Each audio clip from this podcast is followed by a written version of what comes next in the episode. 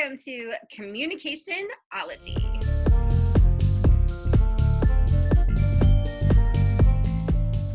This is a podcast where two friends who met in a communication PhD program apply their love for communication and studying communication research and theories. We love theories to their everyday lives. So, in this week's episode, we are going to answer the question once and for all are introverts or extroverts better communicators? Um, and we're, we're covering this. We're very excited to cover this because we both love the Myers Briggs. Um, love it. love it. but I think if you ask the majority of people who they assumed is a better communicator, they would probably say extroverts just because we kind of see extroverts as outgoing and, um, and but that's also kind of a misconception um, because there are many aspects that make someone a great com- communicator and not just someone who's confident and and and all of those types of things a lo- many more actually. Yeah i think actually when I think of the stereotypical extrovert, I just think of a people person who lights up the room, life of the party, everyone's best friend. Whereas I feel like the stereotypical introvert is almost like a recluse, a socially awkward, antisocial person who really can't get along with others and is kind of a nerd. But I think luckily, when you dive into the research and look at real people who are introverts and extroverts, there's a lot more to it. Yeah. Um, so that's what we're going to look at today, specifically that. We're going to explain the Myers Briggs, the differences between introverts and extroverts based on the research and not just perception. Um, and then we're going to look at some of the most important areas in communication, um, such as listening, speaking, how, how someone works in a group, their perception, um, nonverbal communication. And we're going to kind of weigh who tends to be stronger in that particular area. In the end, we're going to tally our scores and answer the all important question Who has better communication skills, introverts or extroverts? This is so fun. Um, and this is such a great one. It's so for so Katie and I uh, during one of our first conversations, we discovered that we have almost the exact same Myers Briggs score with exactly one difference and that is I'm an extrovert and she is an introvert. and it's weird because I actually always thought that I was an extrovert, but then when I started teaching Myers Briggs personality type um, indicators, I realized I am a total introvert who's conditioned myself to be an extrovert because that's kind of what the world rewards. And I think part of my sort of people pleasing personality was being a chameleon like that. But learning more about what an introvert is helped me understand myself so much better. Yeah. And it liberated yeah. me. Oh, I love Myers Briggs. This is so yeah. fun. I'm so glad we're doing this this week. Me too. Me too. I love it. So let's get started by just looking at overall what is the Myers Briggs in case we have listeners who are going, I don't even know what that is, and and hopefully we can we can entice them to go take the Myers Briggs test and just fall in love with it as much as we did. Oh, for sure. I love the Myers Briggs instrument, but I love the story of how it started almost just as much because it's the story of two strong women and a mother daughter duo who were just keen observers of human behavior and sort of sideline scholars. You know, they weren't in PhD programs or anything like that. They just had bachelor's degrees, but they loved watching people and making observations and noticing what makes different people um, tick. And they created an instrument that's helped millions of people navigate toward a better life from it. But it all started, I think that Katharine um, Cook was originally born in 1875 in Michigan, and she was a faculty child with her dad teaching at the University of Michigan. So she married um, an intellectual guy named Lyman Briggs, and they moved to DC, where he was a physicist, and they had one daughter, Isabel. And Katharine homeschooled Isabel and she started noticing in play groups and things like this that different kids naturally had different personalities and different tendencies. And so she started kind of doing this typology thing. And then when Katharine got married to this guy named Chief, she noticed that Chief was really different than all the other people in her family. And so she started reading biographies and kind of typecasting different people into different categories. And then she came across Carl Jung's book on personality and she shared that with her daughter, Katharine, and they just went nuts. For the next 20 years, they started classifying everybody based on four categories um, Are they introverted? Are they extroverted? Are they intuitive? Or are they sensing? Are they thinking? Or are they feeling? Are they judging or are they perceiving? And they developed the tool originally during World War II because they needed to quickly fill jobs, you know, from soldiers who were going to fight the wars overseas with women who hadn't been in the workforce. They needed to figure out which personality could do which job quickly. But of course, it's been used for much more than that. Now it's used for um, helping people figure out what kind of work they should do or what kind of role they play in relationships, or even there's one about where you should live based on your personality type. So I think it's super fun.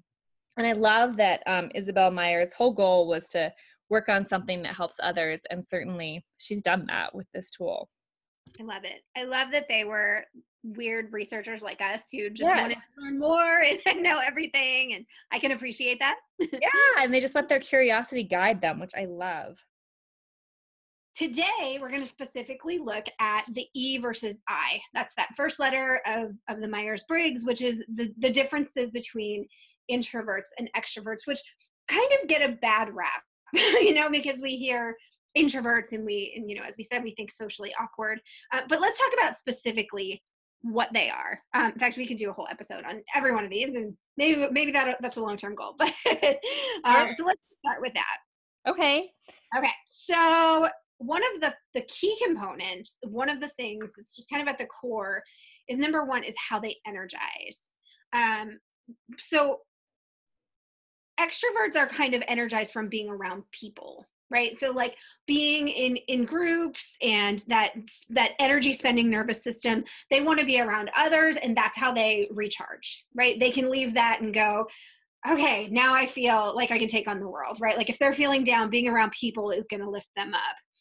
That's not entirely true for introverts. Katie proceed I think that while extroverts kind of feed off the hype and their brains run on energy spending, um, introverts can sometimes be overstimulated and drained by hype, and their brains run more on an energy conserving nervous system. So, as an introvert, um, it's not that I don't like being around people. Actually, I love being around people, and if I were by myself all the time, I would be, you know, sad and depressed. But after long, extended periods of time with people, or after you know huge expenditures of energy with lots of people uh introvert needs to recharge by having some solitude and some time to reflect and kind of i don't know go back in the inner world and kind of touch base with yourself. Otherwise you start going crazy and just feeling resentful and that is when you become socially awkward and and uh meet yeah, that stereotypical thing. so funny that you say that because i feel that kind of disconnect when I'm not around people for a long period of time. Yeah. Yeah. You just start to feel like you don't know who you are anymore. Yes. Yeah. When I was a stay at home mom, when my son was really young, that was really hard for me. And I had to get out and do play groups and mom's groups because I, I couldn't handle that that solitude. My my brain didn't work that way. I needed to to have that energy from other people. And I would say I loved that time in my life because I would just like hold my babies and nurse them and read book after book after book. And in Hawaii, which is where I had babies, they have a baby hui, so it meets once a week and it changes whose house it's at. And I loved my baby hui, but one thing I loved about it is that I always knew it had a certain time that it would be over. yeah. you know, I knew, okay, it's three hours and then I'm done and I'll see you next week. And that really worked well for me it was funny i did an exercise in one of my classes where we we did this activity where um, i had students break up by their myers-briggs score and we and i had them plan the perfect party and because because we kind of talked about like how people could communicate differently and adapt their communication style to people who communicate differently than they, uh-huh. than they do and it was funny because my extroverts are like, yeah, our party would go all night. And oh God. and my, my introverts are like, it would be at somebody else's house so I could go for an hour and leave. for sure, for sure. It's better when it's on someone else's turf so you can say when you're done. yeah. Absolutely.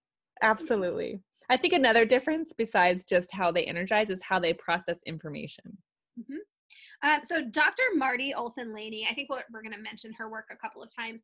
She talks about how ex- extra introverts and extroverts um, are really kind of influenced by the role of dopamine and okay, I'm going to say this wrong.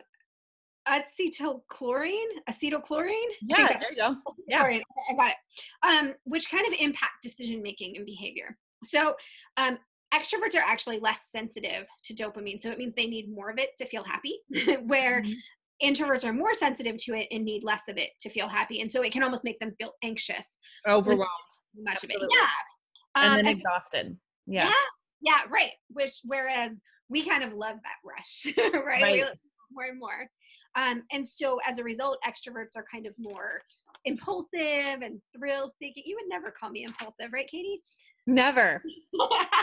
For example you were like let's do a podcast. And i was like let's read a book about it first yes. books. actually happened. She's like, let's have a drawn out plan. And I'm like, let's just do it and we'll make mistakes as we go and it'll be fine. And right. And you said an outline with topics and then I filled it in with a script. Right. That's exactly yes. yes. And extroverts. Yes, exactly. Um, there's also another study that kind of talks speaks to the same thing. Holmes, Lee, and there were about seven more authors, which they're all very important and we'll link to it so that they are not overlooked. Um, but they talked about how introverts actually have thicker gray matter in their brain, right? So there's actually oh. this very scientific component to this, which means they tend to process things in a more abstract way, where extroverts kind of process as they go. Um, and also that because of that extroverts are more driven by rewards which you know we tend to think of rewards as like that they necessarily you know we, we would think of that as like actual awards or recognition.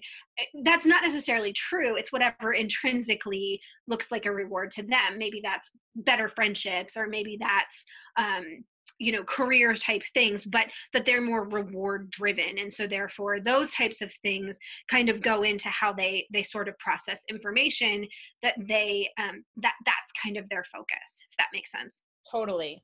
I think that introverts are slower processors um, and extroverts can process things on the spot like you said. So an example of that is i'm on the school board and we have uh, an event coming up where we have to hear both sides of a story and then make a decision like a jury. And there's a report that will be shared at the meeting and i'm like oh my gosh i don't know if i can hear a report at the meeting and decide within that same meeting. So i had to send an email that says please can you send it to me ahead of time so that i can process it compare it to other hearings we've had look up the policies that correlate. You know i just had this more universal way of processing things that involves knowing as much information as possible before just saying, I think this or I think that. Right. And saying I think this or I think that gives me huge anxiety. But it's interesting because extroverts actually process almost externally, you know. So yes talking it through. Yeah. Yeah, absolutely. So if I'm faced with a difficult decision, I will call a friend and, and kind of chat through it out out loud and you know kind of bounce the you know and so as I'm saying it or even writing I, I'm I do a lot of writing and I've noticed that as those words are coming out that's where I'm processing it and making my decisions and seeing you know that's when it becomes more clear to me. I think introverts process through writing as well. I know I do. So yeah, that's a similarity. Yeah. Yeah okay. So I have a little list of extrovert traits, introvert traits, and it says extroverts love being with people, talkative when stimulated, feed off the hype around them, think out loud, and likes to try new things. Yep, that's about right. Does that sound like you? Yeah. All right. What do you think? Pretty pretty close? Yeah, I think that's you. Yeah. Okay. And then so, it says introverts need a break from time to time Absolutely me. Happy to listen to observe. Yes. Gets discouraged easily? For sure. Weary of others' opinions? Yes. Requires advance notice to prepare 100%. Yeah. That part about weary of others' opinions, I have noticed that sometimes people think that introverts are like sneaky or underhanded because they don't share things openly. And the reason you don't share things openly is because when other people say your dissertation advisor or something like that, when they aren't 100% on board with you, it's like you don't know how to invite them into your head and explain what you're thinking. Yeah, no, that makes sense. So it's not purposeful or sneaky, it's just that's how you're processing things. Yeah, and I think of how I I really like feedback both positive and negative. And if someone's going to give me feedback positive or negative i want to chat with them and say why do you think this? And where do you see this? So that i can kind of improve but i'm doing that outwardly as opposed to kind of internalizing that and kind of self-reflecting which is probably something i could do better but um, yeah, yeah. but it's interesting because other people who are introverts i'm thinking of people in our phd program would get their papers back including me sometimes and we wouldn't even read the feedback because it was like this is just going to be too soul crushing. I already got the grade. I don't really want to know you know? So it's really yeah. interesting how you orient toward others yeah. um influences and opinions. Yep. Well so now that we've kind of given you this brief overview and i, I promise there's a lot more depth but, but we'll get into more of that um, i want to look at this idea of okay what makes a good communicator. So if we're going to try to decide who has stronger communication skills, we really need some criteria for it. And so I'm going to go to one of our favorites, Julia Wood. Nice. Yes, we love her. um, she's a communication scholar and um, who's who's done a lot of work with interpersonal communication and, and a lot. She's done so much. We, I could give you a, I spend a whole podcast just listing her work. But um, she gives us six essential areas for for communication, and so we're going to kind of break these down one by one and and look at how um, extroverts do this and how introverts do this, and see kind of kind of how that falls. So the six areas we're going to look at are first of all perceiving and understanding others. Um, second, we're going to look at verbal communication, then non-verbal communication, which is also a really important aspect of communication that is sometimes overlooked. Uh, we're going to look at listening and responding. And um, also then the last two we're going to look at um, are creating and sustaining communication climates, which we'll, we'll explain in more detail what that means. That sounds very calm, wordy, and technical, and I promise it's not. But um, then we're also going to look at adapting communication to cultural context. So let's start one by one and see who gets the the nod as the better communicator. Okay. All right, let's do it. Perfect. First, let's look at perceiving and understanding. So, like we talked about, um, introverts perceive on sort of a slower, longer neural pathway because they're looking at long term memory, they're looking at planning, they're kind of pulling up all of the other instances where something similar to this occurred and processing things very universally. So it's more careful and slow. So, for example, when I walk into a situation, rather than jumping right in, I'll first observe the situation before diving in. And if there's anything I can do to become familiar with the situation before I get there, I will. So, like if I'm going to a restaurant, I've looked up the menu ahead of time, I've read the Yelp reviews, like I know the vibe. Um, and because I'm processing everything there when I'm there, the looks on people's faces, the temperature, the time of day, the feeling in the room, and connecting all of that to what I know before, I think that's maybe why for introverts, such situations can be draining. So, for example, last weekend we went out um, on our boat with a bunch of friends, and as it's supposed to be on a boat, the music is loud, there's nine people, we're out there for multiple hours, and I'm thinking in my head, oh my gosh, I just want to turn down the music because I'm like in a deeper conversation with this one person. But while I'm having this conversation with this person, I'm noticing that person looks kind of hungry. I think that person wants to turn to water ski. That person looks like they're having fun. That person looks like they're left out right now. So I'm like taking in all nine people's cues and processing how the whole thing is going while my husband is like loud music, making food, handing out drinks, and he's thriving on all this energy. But my best moments that day were when I took a turn surfing and I was like by myself. So that's so interesting that in a social situation, that brief moment by myself in the water with the music, not worrying about anyone else, that was like my freedom. that that makes sense. yeah, so that's how an inward processing mechanism works on a on an introvert. How do you process things as an extrovert, Brooke? So I think it's easy to assume that extroverts aren't as good at perception um, because we tend to categorize them as like life of the party or even almost kind of self-focused that they're kind of impulsive and you know just kind of say whatever comes out of their mouth right um, but that's not entirely fair in this conversation because extroverts kind of gain their energy from people and and so they're kind of more open and willing to share and process ideas as a group. Um, and mm-hmm. so you know that and, there's some benefits to that in for instance problem solving situations. You know when you have a crisis and you have someone who has to take a step back and study and understand everything before they can make a decision that's not necessarily ideally the person who you want there. Right. Um, and so i think sometimes extroverts tend to take more of a bird's eye view of a situation before acting sometimes that can be really problematic and sometimes that's really good um, because sometimes you can kind of talk yourself out of something if you're if you're really kind of making you you're a list maker katie you're a list right maker. right a list yeah. maker a pro con a way this way that for sure I want to sure. come to. I want to. And sometimes I think that can be paralyzing. That whole analysis paralysis thing. It's like yeah. you got your dissertation done in a semester, maybe two, but I've started mine three times with three different ideas because it's like, I don't know if that's, you know, it's just like really overthinking and overthinking can be a problem. Same thing on the boat. If I'm overthinking, are people hungry? Are they tired? Are they having fun? Then I'm not helping them have fun by being worried about them. So when I'm able to just like get over all of that internal angst and be more in the moment, then that's more fun for me too. So yeah. I think you have to have some degree of both in order to be good at processing or, or knowing your weaknesses and knowing when to compensate for what in that arena. Can I can I throw in some theory? Because you know yeah. I love theory. All right, so one of my favorite communication theories ever is um, Berger and Calabrese's uncertainty reduction theory. I like knew you were going to say that. if we had a party and everybody had to dress up as their favorite com theory, that would be mine, which means I would have to like go uncomfortably hug people before I get to know them, and that's fine. I would do that. Um, but uncertainty reduction theory essentially says this.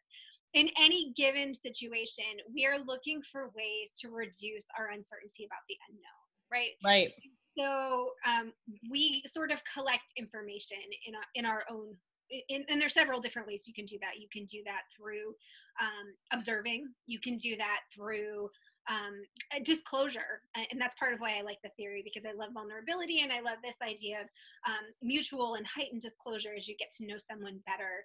Um, because while I'm, small talk may not be my favorite thing on the planet, um, I like that. But then I also, you know, want to find out everything about a person. You know, I just as soon right. start tell me about your childhood as I would how's your day been. You know, so um, right. Berger and Calabrese basically said that we are um, constantly looking for ways to reduce our uncertainty about situations and people and things. And so I think the difference in how introverts and extroverts do that is really interesting because I feel like introverts are looking for all of the detail type things. And I think extroverts almost look at more about the kind of bird's eye, how do I act in the situation type things, if, if I'm reading that correctly. What do you think, Katie? I think if you went as uncertainty reduction theory, you would have like a notebook and you'd be an investigator before oh. you hugged people because I that's how I think as an introvert of uncertainty reduction. And like I, gather all the clues. And so that's kind of funny how we would do that differently. I would totally hug them and ask them about their childhood. Right. right. And I'd be like watching how they act with other people and like making inferences about their childhood before I'd ever approach that subject. Yeah. Oh, okay. Yeah. yeah. That's so interesting. Let's not throw our dress as your favorite com theory party. That's that's that. I think it would be so fun. It'd be so fun because a huge part of it is how your personality interprets the different theories. Yeah, no, that's very true. Right, right. And I think it's important to say too that even though, even though the boat, for example, I'm you know processing all this and enjoyed the time surfing i still did enjoy the boat time with the friends. I i don't think being an introvert means you don't like being around people. Right. So i think that's important to note. Yeah. so on that note let's go on to verbal communication. Yay verbal communication. Um appropriate that i am going to talk about this one. Great. Um it's an interesting one because extroverts do love to talk. We process out loud. Um, but a key component in being a good verbal communicator is not only being willing to talk um, but it's also about knowing the right thing to say the right times to say it and looking at the context um, but also feeling empowered to do so. And those are all an, a really important part of this effective verbal communication. Um, and so you know we, we say introverts don't necessarily think well on their feet um, necessarily they like to step back and process before verbally before verbalizing. Um, and this is something I kind of changed how I approached um, teaching in the last couple of years.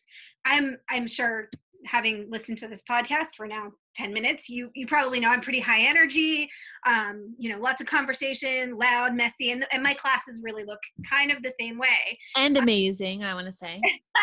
I don't know about that but absolutely i'd love to be in your class so I had a student come to me after my first year of teaching, and um, he was a really good student, but he said to me that he kind of struggled to participate in my classes, even though he really enjoyed the material. But as an introvert, he really kind of struggled to to be part of the conversation because his brain didn't work that way. Um, and so after my initial like academic insecurity thing happened where we go, but I do a good job. You know, okay, all right, that passed. uh, and so I decided to investigate what um, that that classroom situation looks like for introverts. And I read Susan Cain's Quiet, which I highly recommend. It's amazing. Um, I'll link to it in the show notes. Um, it and it's so good. It's so good. And also um, a really good TED Talk if you don't have time to read a book. Oh, we should. We'll link to the TED Talk too. Okay. Um, but after I read that and really understood about how introverts kind of process things um, and how they need time to, to think about it, I changed quite a few things in my course to make sure I wasn't leaving my introverted students behind. So instead of just asking questions out loud, I would have students journal some ideas before in a very writing to learn sort of way which i'm a huge advocate of you know when you're writing to meet criteria or you know to to match a rubric sometimes we don't feel as confident in our critical thinking and to wrestle with hard ideas. And so when you're writing to learn you're not worried that you put the comma in the wrong place you're you're kind of writing um, and thinking critically and, and, it, tends to be um, kind of gets those ideas rolling in your head mm-hmm. so, I, so I had them do that um, I utilized a lot more small group discussion before we would kind of come to the big group. So I wasn't just calling on students. And I, and I also stopped doing that entirely, randomly calling on students in the middle of class. Um, because I realized that for some of my students, that just wasn't going to work. Mm-hmm. And so my introverted students were kind of being left out of those discussions. And I really can kind of see the positive in my classroom. And, and you know, some of these response journals, I've had students process really hard ideas. Like I had um, I use Monica Lewinsky's TED Talk in my class when we talk about um, online, you know, proper ways to use online and ethics. And she talks about being bullied after the the scandal. And um, I had so many students who, when they respond to that, will share experiences of being bullied. And I think that's really interesting that they feel safe to do that there. And then these same students who probably wouldn't speak up in class, uh, you know, if if I just showed them this TED Talk, when we have the large group discussion are really vulnerable and open about their experiences in the large group and i think that's fantastic that is fantastic i think that's because as an introvert i like to process ideas and plan out what i'm going to say so mm-hmm. Before I get to a meeting or before I get to a class, I love it if the person has shared the TED Talk ahead of time or shared the literature or shared not just the agenda of the of the meeting but also you know all the documents that correlate with each agenda item so that i can find outside sources reflect on the material make connections to what i already know and come to the discussion prepared. And a lot of times on my way to said meeting or said class i'll rehearse what i'm going to say. Hmm. yeah do you yeah. do that ever probably not as much right um, and you know it's funny because i i am a planner even though I am, i'm an extrovert but the number of times I'll have this you know, I have my lessons planned out until December for all of the courses that I'm teaching this fall. But. I will hear something on the radio on the way to class, or I will, there will be some current event that happens as I'm, I'm, you know, going, or I will overhear a conversation that students are having about something and I'll go, oh, actually, I have this great idea and just go off a completely different direction uh-huh. on the, on the spur of the moment. And so, um, you know, so I, I do, I'm not I don't want to say that extroverts don't plan, but I I often find that my moments where I'm more fluid out loud are mm-hmm. my better moments. So that's good. Awesome. Let's talk about phone calls because I know this one is one that you have many feelings about. I do not like talking on the phone at all. Like I oftentimes won't even answer my phone. I much prefer a text. I feel like a lot of times when people call you, they call you to request something. Mm-hmm. And I feel like my knee jerk reaction just to get off the phone is sure, okay, I'll do it. And then I end up regretting what I committed to. But if I have time to process the request, check my calendar, make sure I can do it, so, so much better. How about you? Do you like phone calls? You know, it's funny. I'm not much of a phone call person as an extrovert, which mm-hmm. I'm not sure that's normal. But but then I think of um I think it's because I'm not a huge fan of small talk. But for you and I to have a phone call and to have a deep, meaningful conversation, that would be refreshing and reach, you know, I would recharge from that. But that kind of five minute burst of small talk, you know, how are things going? Oh, things are good. You know, I hate that. I'm not a big fan of that. So I, in that sense, I would prefer texting as well. Uh, in fact, Katie and I have an unspoken agreement that if if we see the phone ring, um, from the other person to answer it because it's probably a crisis because we're totally. totally. Text in all situations unless it's an absolute emergency. Yes. so I see the phone ringing and I'm like, all right, I'm going to bail her out of jail probably. No, I'm just right, right, absolutely. what do you think about small talk? Um, so, along the lines of wanting to be prepared, this is so funny. When I am going to a party or going to meet someone for lunch, I will think of like conversation starters. Like, I will think, okay, what's Brooke been up to? Oh, yeah, she's been doing, you know, this and she went on this vacation and this was the subject of her dissertation. And I'll think of questions and things to come with so that small talk is actually deeper talk and more meaningful and thoughtful and um it's so funny because we were on our way to a family. I feel like it was Christmas with my extended family, and I'm in the car with my brother and his wife. And I said, okay, let's think of some things to talk to people about, go person by person. And my sister in law was like, oh my God, your brother does the same thing. and so it's just so funny because both of us have similar personalities, and that's how we handle small talk situations. And so the upside of that is we're going to have a good conversation, and you're going to walk away feeling like, oh, she knows me and she cares about me, and I do. But the downside is, you know, that took a lot of energy and and can be taxing. Yeah. I well, I will be honest and say that um I tend to deal with it the opposite way. Instead of coming up with these kind of conversation topics, I will ask really probing questions. In fact, right. Um, you know, I a couple years ago I was dating someone and I felt like all of our conversations were surface level and I didn't like it. It was horrible for me because that's not how I function. And so um, we, we had talked about the, the questions that you ask if you want to get to know someone on a deeper level. These really like deep questions. And I literally printed them out and would just, we played a game where we would draw them and I would find out things. And it would be like, what's your worst childhood memory? Didn't I send you those questions? That's because I was thinking of you. That actually perfectly illustrates this. Like when I talk to you, it's because I'm like, okay, I've been thinking about Brooke. I've been thinking about her new relationship. I have an idea to share with her. So that perfectly illustrates this. Yep. Yeah. Because I just couldn't handle so your surface i can't handle surface level conversation is you're going to predetermine the conversation for me i'm like let's not do surface level conversations. Let's just dig into those muddy waters because for me, that's not scary to process out loud and to have that kind of deeper, um, let's let's talk about the hard stuff because right. how I get my charge of kind of seeing people in a very authentic and vulnerable way and letting them get to know me in a very authentic and vulnerable way.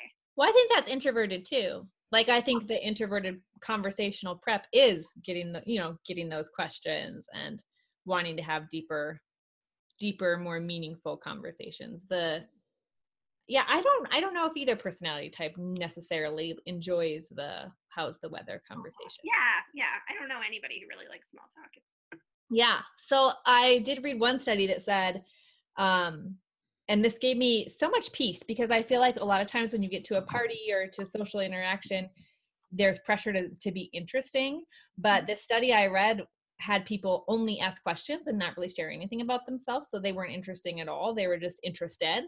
Mm-hmm. And people walked away thinking, oh, I really like that person. So a likable quality that makes you seem interesting to others is just by being interested in them. So asking probing questions is one way to demonstrate that, I think. That's good. I always just assumed that made people uncomfortable. I don't know. It might. Okay, it might. so let's talk about as we you know the other part of verbal communication is we talk about public speaking. I want to dispel the rumor that extroverts would necessarily be public speaker better public speakers. I don't think that's true and i say that as an extrovert who actually likes public speaking.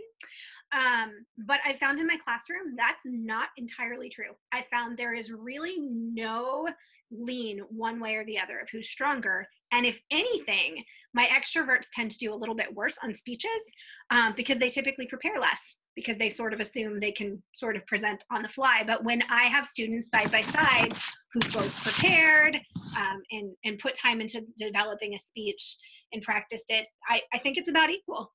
I've also noticed that. In in teaching public speaking classes that extroverts do well i think because they get up and they're charismatic and they're confident and so that sort of nervous energy that makes everybody feel awkward isn't there and that's magnetic but i've had um, very introverted students get up and deliver deep stories and meaningful moments that develops kind of this vulnerability and rapport that also is magnetic and really holds the audience. So I think introverts and extroverts can both be really skilled public speakers. I think one difference is, um, like you said, preparation. An introvert probably is going to rehearse and, and be really prepared. And also afterward, I know after I gave my TED talk, um, it's so weird because I was really excited to do my TED Talk. It'd been on my bucket list forever. I yes, prepared for it. I I gave it. Afterward I like I wanted to hide. It was so weird. I just I didn't want the continued spotlight. I didn't want the continued recognition. And they have this mix and mingle afterward where people come up and give you compliments and it was like other other people I had presented with were loving that. And I did want to talk further about my topic I really did. And I enjoyed those conversations a lot. But when people were like, you did so well, or it just made me so uncomfortable to continue to be in the spotlight. And that's something I think I need to work on as an introvert because, for example, the other day, someone that we go to school with posted um, those pictures of our chapters in the book. And I don't know why that kind of recognition made me be like, oh my gosh, I don't put the spotlight on me. But really, I should just be like, thank you you know that's so nice that you noticed and i do appreciate that you noticed so I, there's something about being introverted that requires me to stand up and i guess accept accolades more graciously. Yeah. And also you all i will post the link to katie's ted talk it was oh that is nice of you. You can't escape it and then when they all praise you you can be uncomfortable. Just squirming silently under my desk. That sounds perfect. Well, move on to nonverbal communication. Okay. I think introverts can be skilled at nonverbals because they can read a lot of different behaviors and be observant, you know, kind of tell who's processing, who's observing, give them space to do so. Um, there's a researcher named Kahnweiler, and she says that that trait in introverts allows introverts to really connect genuinely with people. So I think maybe introverts are more skilled at reading nonverbals. But I think extroverts are more skilled at exuding nonverbals. I think big smiles, open arms, being warm, being gregarious, all communicate um, an, a certain level of affability that is magnetic and makes people a good communicator. Whereas introverts can sometimes be in their head, and that can come off as cold or snobby which um, isn't as disarming or magnetic as the confidence and ease extroverts can exude with their nonverbals. Yeah. So our impulsiveness is not horrible all the no, time. No, no, it's very hard on your sleeve and uh, disarming. Yeah. So I wouldn't really necessarily give the nonverbal nod to either side. No, I'd say it's a tie again. I'd say so far all ties. Yeah, I think so too, which is not what I necessarily expected to find. But I think the ne- next category I might give to the introvert listening and responding, which um, Julia Wood also talks as, as, as, being a very important part of communication. Um, and it's something that we spend a considerable amount of time doing, in fact, more so even than when we're talking um, or reading or writing. Um, and interestingly, it's something that we don't really spend a lot of time learning how to do effectively. Yeah. Um, yeah, we should. I know, actually, that's a tenet of invitational rhetoric because they talk about in our sort of patriarchal society how we're taught to lead and present and persuade, but really not taught to listen and empathize. But yeah. that's just as important when it comes to being a good communicator. Yeah. I, Katie, can you explain a little bit about what invitational rhetoric is since you brought it up and it's a good time to, to mention that? Sure. Invitational rhetoric is a theory, a communication theory um, by Griffin and Foss, Sonja. Foss and Cindy Griffin. And basically, the idea is that traditionally we think of rhetoric or speech and communication as sort of a means to an end where you focus on the audience, the messenger, and the effect on the audience. How effective was the message? And so it's all about persuasion and the art of persuasion and articulating yourself and winning over others to your side. And so Cindy Griffin and Sonja Foss said, you know what, there's there's another way to communicate and it's invitational rhetoric which is not about winning people over to your side and it's not about persuading them that you're wrong and they're right it's about listening. It's about inviting people to hear your point of view with no agenda and no goal other than increasing understanding, and then also listening to other people's um, point of view with, again, no point in winning them over or argument. So it involves three things, which are seeing people as equal to you and other ideas as equal to you and worthy of listening to, granting um, people inherent worth no matter what they decide about something, they're still worthy people. And the third tenant, I can't remember. I think it has to do with like social justice and the idea that um, all ideas have merit. Yeah, it talks about how all of our experiences are valuable and important. And so it kind of cuts down this idea of saying, well, you're wrong and you didn't really experience that, but rather saying you might experience things differently and your experiences that have led to your understanding of this situation are still important and they're still valuable and we can walk away from this conversation with kind of mutual respect and saying right. We see the world differently but you are still an autonomous human being whose ideas are important and that's right okay. my favorite takeaway from invitational rhetoric is the idea of reframing or resourcing a conversation where you go from my side your side to our side you know where you say you see it like this and i see it like that but we both came together to express ourselves or we both want you know what's best for education or whatever it is that you're discussing so i love that theory so anyways that theory would have us really pay attention to listening and responding and empathizing as a core communication skill so i think this is one piece where i would say listening and responding is probably something that comes more easily for introverts. So far, we've kind of had, okay, different, you know, the introverts and extroverts each have different strengths in each of these areas. I would really give the nod to introverts as far as listening and responding because it's about mindfulness. It's not just about hearing what's being said, but it's also about kind of um, taking the time to process it and respond and um, hold on to that information in a meaningful way.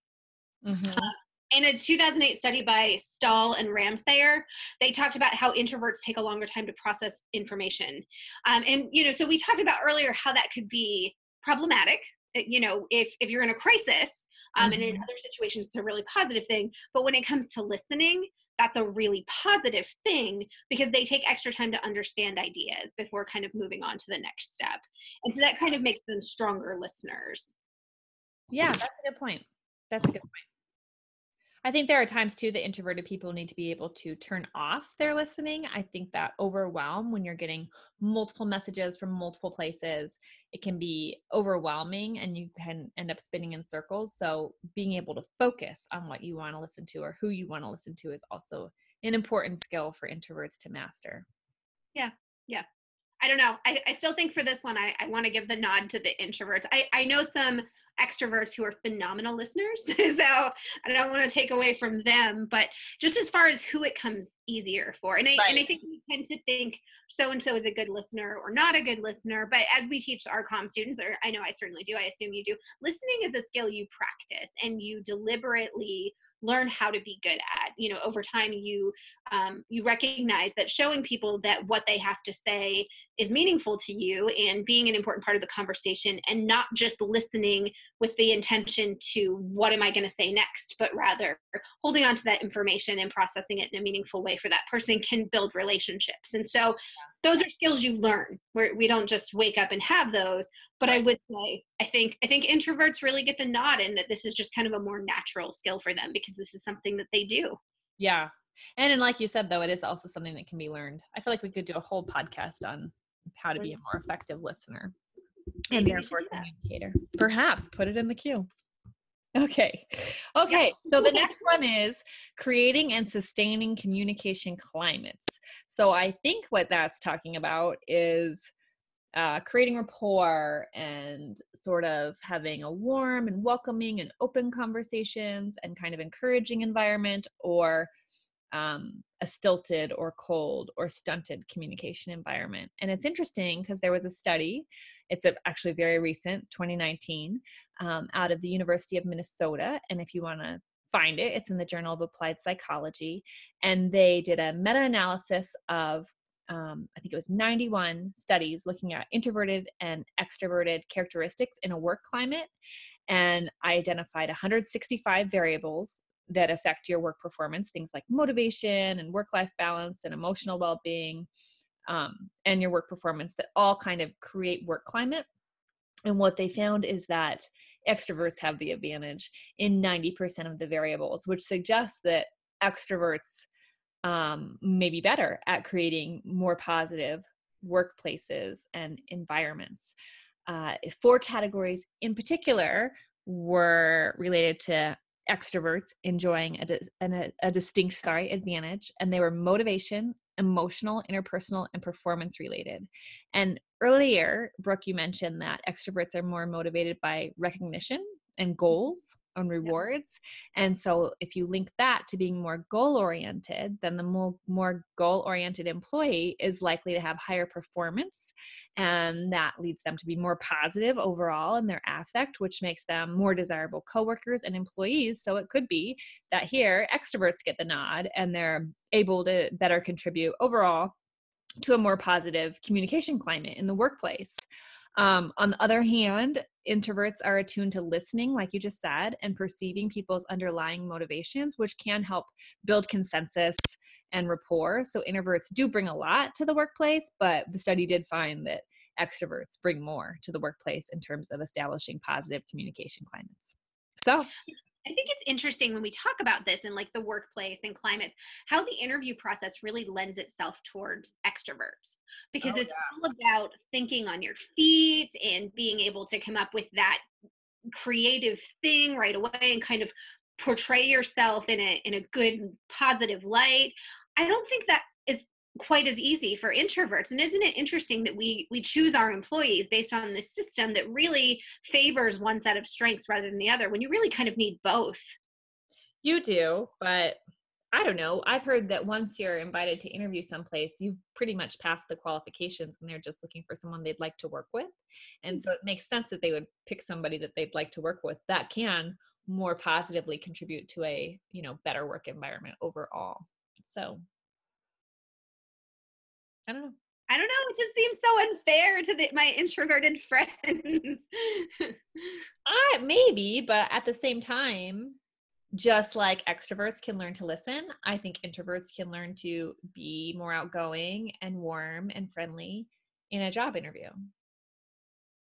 So let's talk about, and this is sort of a similar aspect, but but Julia Wood separates it out. Talking about adapting communication to cultural context. Um, and I think what she's looking at here is this idea about how do we exist in community by sh- by recognizing the importance of other people. Um, and part of what i love about communication is it comes from a greek word that means to commune or community which I love. I love that whole concept of communication is really about how we interact. Um, and it's you know so the communication that takes place in our in our world around us and in our relationships and, and even in our acquaintances impacts us and we impact through communication so i love that and, and that's that's kind of what drew me to this field to begin with um, and so kind of when we look at how do you do that well we're sort of talking about emotional iq um, how we relate to people, how we interact with a diversity of ideas and opinions. And it's sort of this emotional maturity, you know, of being able to look at other perspectives and agree and disagree in a meaningful way, right? Right. Is that kind of what you take from this? Yes. Yeah. and I think this is another one where I don't see, really see a clear introvert versus extrovert line on this one. You might disagree. You're allowed to do that. But I think I could name 10 people I know who are introverted who do this really well, 10 people I know who are extroverts who do this really well. And then the same, I can name 10 extroverts who are really awful at this and 10 introverts who are really awful at this. So maybe that's just my experience. Um, but what Julia Wood states as kind of the criteria is this being able to engage in person-centered communication and you know when we when i teach public speaking and i'm sure you do the same we talked about we talk about audience centered speaking and adapting to our unique audience. In other words you're not going to talk about nutrition to um, people who go to the gym daily as you would a group of kindergartners right? Like you have to be aware of the perspectives and experiences of your audience. Um, and so you know sometimes it's even about that specific point in time right? Like so i had a friend a couple weeks ago who lost a grandparent. Um that wouldn't be the moment to text her and ask if i could borrow a pair of shoes for something right like so just being aware of people's experiences and when and how and, and when it's appropriate to say something and even more if you don't know knowing how to navigate that i think that's that's kind of part of it and and um, just kind of sensitivity to cultures and experiences of other people. Is that is that kind of what you take from it? Yes, um, I think that idea of person-centered messages actually comes from Jesse Delia's theory, which okay. is about constructivism, and it's the idea that as you grow up when you're a kid you learn about different people and different situations and you build these constructs that can help you navigate any other situation or other people. And so you're able to read people and read situations and then tailor your message and your communication to those people or that situation. And yeah, I think that isn't really about introverted or extroverted as much as it is about your cognitive capacity. So that's yeah. What you get from, you know, reading about people and knowing people and analyzing people. And that's kind of more of an intellectual piece, I think but I also think it's important. You know, we we talked about in last week's pod or two weeks ago's podcast. I guess we do this every other week. Right. Um, about this idea of not kind of losing yourself. And I think that's part of this navigating process of being able to both be person centered, but not existing for other people. You know, not changing your message, but tailoring it, if that makes sense. Right. Not that you um not a chameleon but yeah yes and, and i think that's a that's part of the process of kind of figuring out which you are. And, and, I can see areas where introverts could be really good at this because they're really good at stepping back and examining the surroundings and reading into people and analyzing, you know, what someone's feeling. And, and my, my introverted friends are always really good at picking up on um, kind of what lies beneath the surface, you know, that, oh, how are you today? I'm fine. They're the people who always go, no, you're not. Right. You know, right. Um, but I think um, some of my extroverted friends in those situations where you know I they might not pick up on the okay that fine wasn't genuine they might be the ones who have the right words to say in that moment or who feel um, who are the people who would show up and say okay well let's talk about this you know and and i've had introverted friends do that as well but i, I think that tends to be more of an extroverted thing let's process this out loud right? Mm-hmm. Mm-hmm. That makes sense yeah. yeah. So what do you so, think? I think that one is a toss up. I don't think that's an introvert or an extrovert. Overall, I feel like they came out even. I think they did too. I you know, I saw a couple places where something might be a little bit easier for one side than the other. But right. I feel like that my biggest takeaway from this is this kind of myth that extroverts are, are fantastic communicators across the board. I, I don't necessarily think I buy that. I think I think there's a little bit of both. I do too. I also think it's important to note what that University of Minnesota study author stated in his paper this year, which is no one is pure introvert or pure extrovert, or very few people are. So everyone can display a range and, you know, tailor their introvertedness or extrovertedness to the situation. Um, so there's that. And then also, I think there are more variables involved in being an effective communicator than your degree of extroversion or introversion. You know, there's mm-hmm. your cognitive ability, your conscientiousness, your ability to regulate your negative emotions, your ability to empathize. You know, there are a lot, your confidence in yourself, your self worth, like you just said, your self awareness to some extent, all of those things factor in and so does your ability to work on your strengths and weaknesses. Absolutely. big part of it in saying maybe sitting back and listening is not a strength for me but in choosing to love my friends and the people who are in my life i have to learn to work on that and be mindful and and take those moments to focus in on what they're saying and um, you know to to hone those skills so that i can be better in in my community. Yes. I think probably the most effective communicator is the one who's always working on getting better. Yes, so much. Yeah. Well, yeah. that's a fantastic note to end this week's on. Excellent. That's what our podcast is all about, Brooke. Yay! Yay! Constant continuous improvement, getting better at communicating, both for ourselves and anyone who's listening. Great. Well, we're thankful they are listening. Probably. Well, if you like what you heard on our podcast, please go rate us on iTunes podcast and let us know what you think. Give us feedback. We love your feedback. And um, I guess until next time. Thank you for listening. Thank you, Brooke. That was fun. The opinions expressed in this podcast are our own and do not necessarily reflect the views of our employers or any other organization to which we belong.